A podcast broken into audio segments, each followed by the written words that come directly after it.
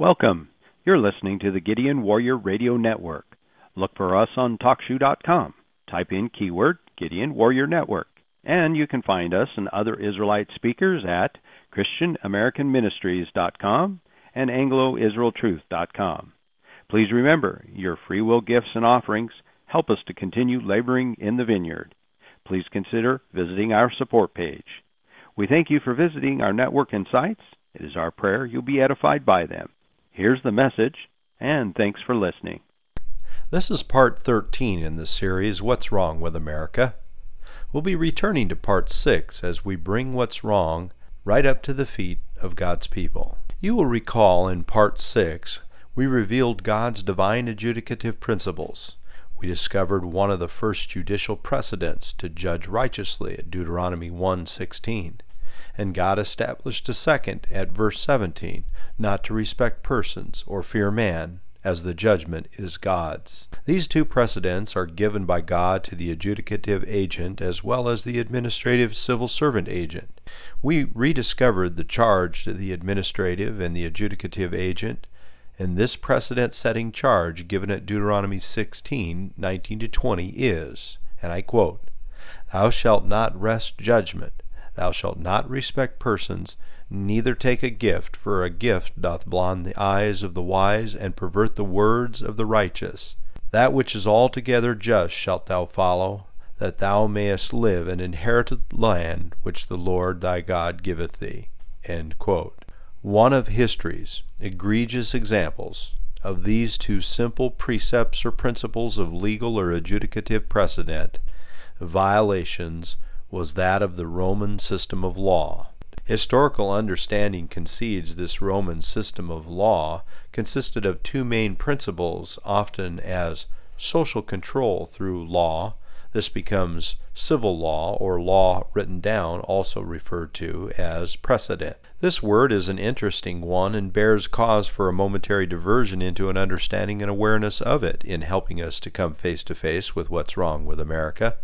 Webster's 1828 defines it in two separate illustrative forms. First, and I quote, a precedent condition in law is a condition which must happen or be performed before an estate or some right can vest, and on failure of which the estate or right is defeated. The duty which man owes to God and in service to God in his creation of man as pertains to God's divine adjudicative principles, which we are currently engaged in rediscovering, is to judge righteously. This precedent condition in law as defined by Webster is Deuteronomy 1:16. It is that condition which is required to be performed before the estate the inheritance of the land, Deuteronomy 16:20, can vest, the failure of which causes the estate, the inheritance, to be defeated. I trust this is making sense and everyone is getting it. Pastor has on occasion done messages uh, referring to the clean hands doctrine or principle. This adjudicative precedent and clean hands doctrine or principle are one and the same.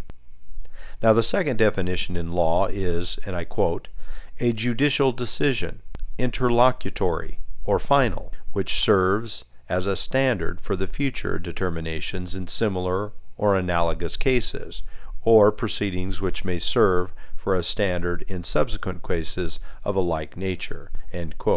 The God of Jacob, in his divine adjudicative precedent of Deuteronomy 17, laid out a binding judgment in order to keep or continue claim to the inheritance. So, what does this have to do with Roman or Roman civil law, you may be asking? One need only look at the voluminous record of civil law code enacted in America to become clearly convinced this part of Roman jurisprudence has found its way to America and is in being in large part practiced and adjudicated throughout the land. This social control through man's legislative enactments continue to burden and strangle the economic production of God's people, requiring more and more of them in production to make more and more bricks. The exacerbating volume of external civil law results in a corresponding decline in Christian self government. After the fall of this great pagan empire, the peoples of the world, and indeed God's people, spent nearly a dozen centuries living in abject isolation and divorce from God's divine word and law, far removed from generations who no longer knew the Lord their God or his divine word. The history of God's people has and continues to be a history uh, portraying their departure from strict observance of God's divine laws and in its place they routinely adopted the governing practices of those around them. So it is with God's people in America's history. What radiated all over the world as a beacon of light, justice, and righteousness was and is becoming dimmed, as his people have modified the way of life they once radiated to the world over. From Roman civil government, let's fast forward to North American continent after centuries of wandering the continents of Europe God's people, upon whose hearts he had written, had in apparent exhaustion from the Baalistic pagan civil law being practiced everywhere they had migrated, they at last embarked on a journey to a land prophesied of in 2 Samuel 7:10. By way of quick review, let's read it, and I quote: Moreover, I will appoint a place for my people Israel, and will plant them, that they may dwell in a place of their own, and move no more neither shall the children of wickedness afflict them any more as before time. Remember, as the ministry bringing you this broadcast has brought you to this truth before, that God's people were already living in the promised land of old Palestine. Now, that prophecy should beg some questions. Who are the children of wickedness who were afflicting them? How had they been afflicting them? Who or what constitutes a child of wickedness? Has God eliminated their existence? If not, could they be great, great, great, great, you get the idea, great grandchildren of the wickedness today? Are these the same children of the wicked one Christ referred to? Why is it that very few seem to have any pause or question as to who these children of the wickedness could have been? Well, I'd better get back on point and back to that prophecy of that promised land. Could it be a fulfilling sign of that prophecy spoken of by Edward Johnson in his 1618 work entitled Wonder Working Providence?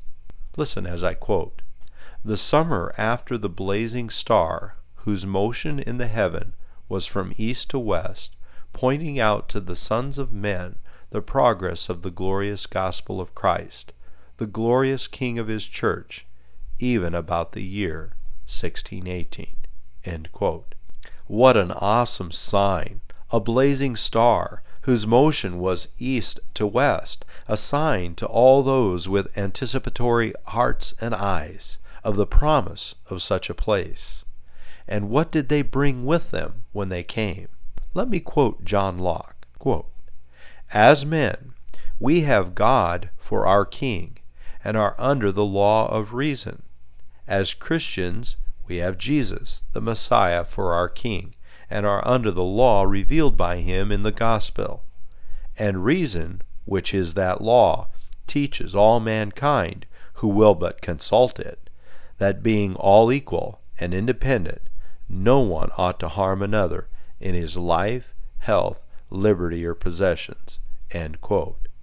With this law principle, of the gospel to be secure in one's health, liberty, or possessions as a fundamental and foundational principle, a way of life is born. They brought with them a way of life in recognition of life, as a gift brought into you by your natural parents, but as divinely ordered as that of the universe. And some have called it the natural law. In this natural law that orders the universe, the fingerprints of design and order govern. Laws of motion, which movable bodies, from active and inactive matter, must conform to, to the whole process of plant and animal life cycles are recognized as being performed in a miraculously guided involuntary process under superb direction of its creator. So, being created in the image and likeness of the Creator, it follows a subsequent free will to conduct oneself in that life given by that Creator. Likewise, as with a law of motion, other universal life cycle processes came regulation and restraint of that free will conduct by immutable laws governing humanistic natures. Thus they came understanding all of the humanity's laws are dependent upon these immutable laws in nature and those revealed from time to time by divine providence or direct intervention. In the words of Blackstone, let me quote Human laws that annex, allow, or enjoin us to commit it, we are bound, that is to say, in duty, to transgress that human law, or else we must offend both the natural and the divine. What this means is they came with a heart, understanding the order of God's creation.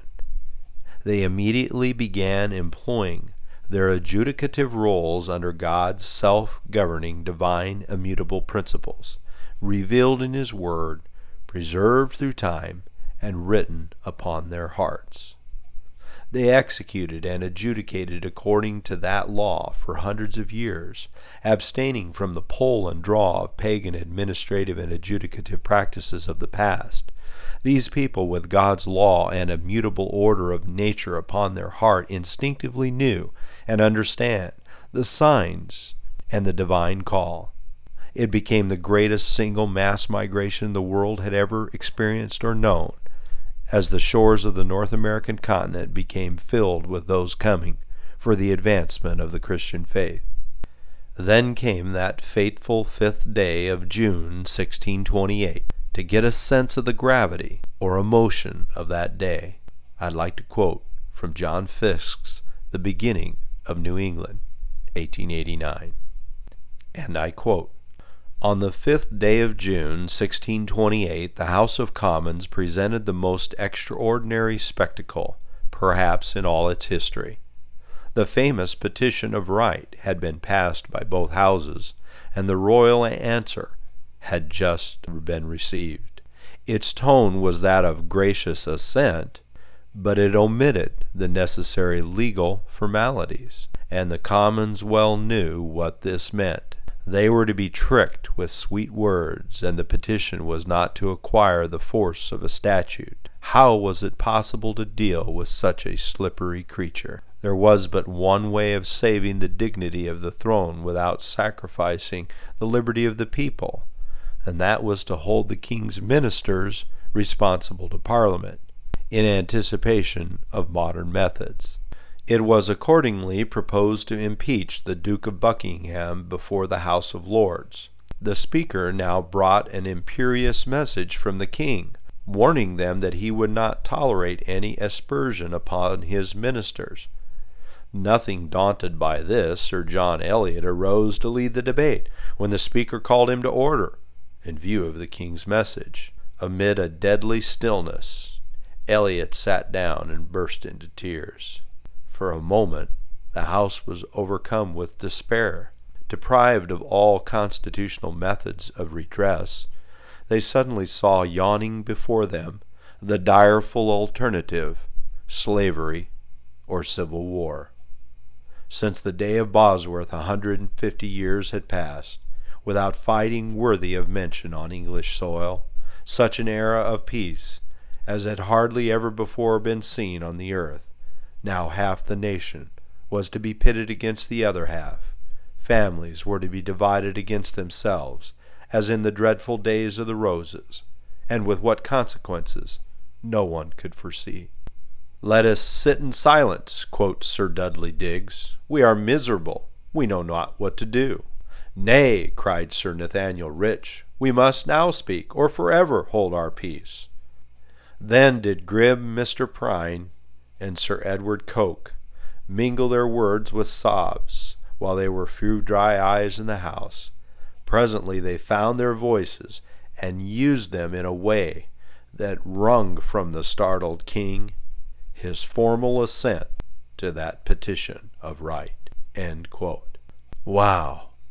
I'll bet none of your history teachers taught any of you about that. This history is a powerfully insightful as they prepare and establish a condition of the heart. And just what was in that petition that these American colonists perceived in their being by the king's response would cause them to fear their condition and life as to end in slavery or civil war? It was a recitation of grievances. It really was quite simple, actually. It reminded the king of the laws enacted under two previous kings and of lawful judgments, due process, martial law, the right of the people to be secure in their health, life, and possessions, all being abridged by the king, acts of wickedness in high places. It would be another sixty years that would pass, and the colonists would once again find the necessity to reiterate their grievances in the famous Rights and Liberties of Englishmen. Now, what does all this mean, one may ask? God's administrative agent and English king, in representing the lordship over the realm of the kingdom, began to evince wickedness in all things. God's people's history is replete with disobedient administrative agency. Remember how we learned that the administrative civil servant agent is individually, unequivocally responsible to God. Nearly an additional 100 years now passes as we fast forward to the latter 1700s, when the fears of the men assembled in chambers in 1628 became prophetic in substance. By an act of Parliament via the Prohibitory Act of December 1765, the colonists were no longer under the Crown's protection and began to wage against them a war of profound consequences a Declaration of Independence was drafted and it was published July 4, 1776, about six months later. Would the way of life of the children of God who migrated to the shores of North America be once again afflicted by the children of wickedness? Through this brief history that we've embarked on here, to clarify God's adjudicative laws, it is apparent that the answer to that question is yes. The administrative authorization of God does not constitute a power greater than that of the Creator. Kings and kings' men, government and governing agencies are not empowered by God to do injury and harm to his children's health, life, and possessions. It has been said that in colonial days one third of the people were part of the king's court. In other words, they worked for the king. One third of them were in servitude to the king, in other words, they owed the king, or they were living upon a subsistence from the king, in other words, they couldn't provide for themselves. And the other one third was supporting the other two thirds. America has arrived again at this same condition. In 1628, they considered it slavery. Today it is referred to as render unto Caesar, or obedience to government is obedience to God. This is a heart condition, much different than that which French jurist and writer Alexis de Tocqueville uttered, and I quote, Religion in America must be regarded as the first of their political institutions, for if it does not impart a taste for freedom, it facilitates the use of it. I do not know if all Americans have a sincere faith in their religion, but I am certain they hold it to be indispensable to the maintenance of public institutions. Again, Jefferson has additional sentiments on the subject, and I quote Among the most estimable of our blessings is that of liberty, to worship our Creator, a liberty deemed in other countries incompatible with good government and yet proved by our experience to be its best support. The right of conscience we never submit, we are answerable for them to our God. I shall need the favor of that being in whose hands we are, who led our forefathers from their native land and planted them in a country flowing with all the necessities and comforts for life. I ask you to join with me in supplication that he will so enlighten the minds of your servants, guide their counsels, and prosper their measures, that whatsoever they do shall result in your good, and shall secure to your peace, friendship, approbation of all nations. This is an expression and manifestation of the heart, a condition of the day. The heart was in accordance with the divine adjudicative principles of Deuteronomy 1:16 to 17 and an example of the adjudicative charge of Deuteronomy 16:19 to 20 that they may live and inherit the land. The purpose of this message so far has been to take you back in time, to rediscover a history lost through time, to a time where the condition of the heart is most apparent, a condition so yielding and so conscience stricken it would not yield to the dictates of wickedness in high places, a time and place where you might once again discover God's divine adjudicative principles to judge righteously. If God's people will not, wickedness must, as it is the antithesis to righteousness. God's people in America are blind to their identity. Biblically, this word implies want of discernment, moral depravity, to darken the understanding so as to blind the mind, to darken or obscure the understanding. Not having the faculty of discernment, destitute of intellectual light, unable to judge or understand, ignorant. God's people in America have become ignorant, unable to judge or discern judgment, destitute of intellectual light, caught in the web of the children of wickedness' moral depravity, a condition which begins with the heart. I firmly believe this, and the Spirit moved me to look at the word up. Know, it's a funny thing, you know. We often think we pretty well know what a word means, but often we only really know the most basic or familiar form of the word. Now, Strong's has it as number 3824. It is the basis of the word as we commonly refer to it as that inward and innermost organ, the heart. But it also indicates its use at 3820.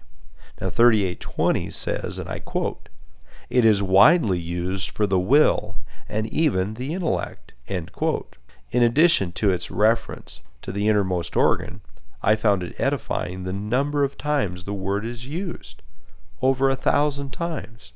Also, number 3824, which is the base or common term referring to the organ, it is the predominant form used throughout much of the Psalms, roughly one eighth of all use, as those deal more with the heart as emotion but Proverbs uses number 3820 more widely as those scriptures deal to a greater sense to the intellect or wisdom and understanding. The Proverbs employ its use for about one quarter of the Bible's overall usage, with the first five books of Moses employing it for another quarter. The bottom line is, its most widely used form is not as from the primary sense, and for that reason God's people would do well to at all times prepare one's heart in the will of God as an organ for understanding and wisdom, so they may fully engage in the duty of man in implementing the divine laws of adjudication, judging with righteous judgment, and discerning righteously. Now, in finality, since we're on the study into God's adjudicative principles and law, we also should ask the Scriptures divine such words as judicial, judge, judgment, or the variant forms to round out our understanding, as necessitated by the adjudicative command and charge given by God to his people. In the New Testament Greek concordance, it is largely used as numbers 29, 17, 29, 19, 20, 22, 23, and means predominantly to decide, to distinguish, mentally or judicially, the function or the effect for or against crime, punish, avenge, etc. So one is to decide or distinguish mentally the function or the effect for or against divine law. In the Hebrew, it is number 8199, 1777, 4941, predominantly, and it means to rule, judge, minister judgment, a sentence or formal decree of divine law, pronounce sentence for or against, and vindicate or punish. So it is a divine law of adjudication to vindicate or punish. Now let's see if the principle is done away with in Christ. Let's begin by setting the table, if you will, with Jeremiah 7 1 to 12. And I quote The word that came to Jeremiah from the Lord, saying, Stand in the gate of the Lord's house, and proclaim there this word, and say, Hear the word of the Lord, all ye of Judah that enter in at the gates to worship the Lord. Thus saith the Lord of hosts, the God of Israel, Amend your ways and your doings, and I will cause you to dwell in this place. Trust ye not in lying words, saying, The temple of the Lord, the temple of the Lord, the temple of the Lord are these. For if you thoroughly amend your ways and your doings, if you thoroughly execute judgment between a man and his neighbor, if you oppress not the stranger, the fatherless, and the widow, and shed not innocent blood in this place, neither walk after other gods to your hurt, then I will cause you to dwell in this place in the land that I gave your fathers for ever and ever. Behold, ye trust in lying words that cannot profit. Will ye steal, murder, and commit adultery, and swear falsely, and burn incense unto Baal, and walk after other gods who you know not? And then come and stand before me in this house, which is called by my name, and say, We are delivered to do all these abominations? Is this house, which is called by my name, become a den of robbers in your eyes? Behold, even I have seen it, saith the Lord. But ye go now unto my place, which is in Shiloh, where I set my name in the first, and see what I did to it for the wickedness of my people Israel. Jeremiah's account here is a historical recitation of grievances spoken by God Himself, as Jeremiah records it. Question Why is God concerned with His children amending their ways? And the thorough execution of judgment between man and his neighbor. After all, the church world today says that he's about to lay down the life of his only begotten Son for these transgressions, and all who believe in him shall be saved. So what does it matter? Well, it does matter. And the children of wickedness know that it matters. In past messages of this series, and many too numerous to mention, available on this ministry network, have referred to you many times to the parables. We're not going to again go there to review them at this time. The equipping of the saints is now begun. You are either for the nobleman of Luke 19:12 to 14, or you are against him. In your decision, the reward of verse 27 will be upon your head. This is why it matters who you are, and this is why it matters that the sayings of Jesus, Luke 6:46 to 49 and others refers to, be done. It is now time to amend thy ways and execute judgment. Christ would that you would not have to judge, but to walk according to the will of his Father, lest you should be judged by the judgment also.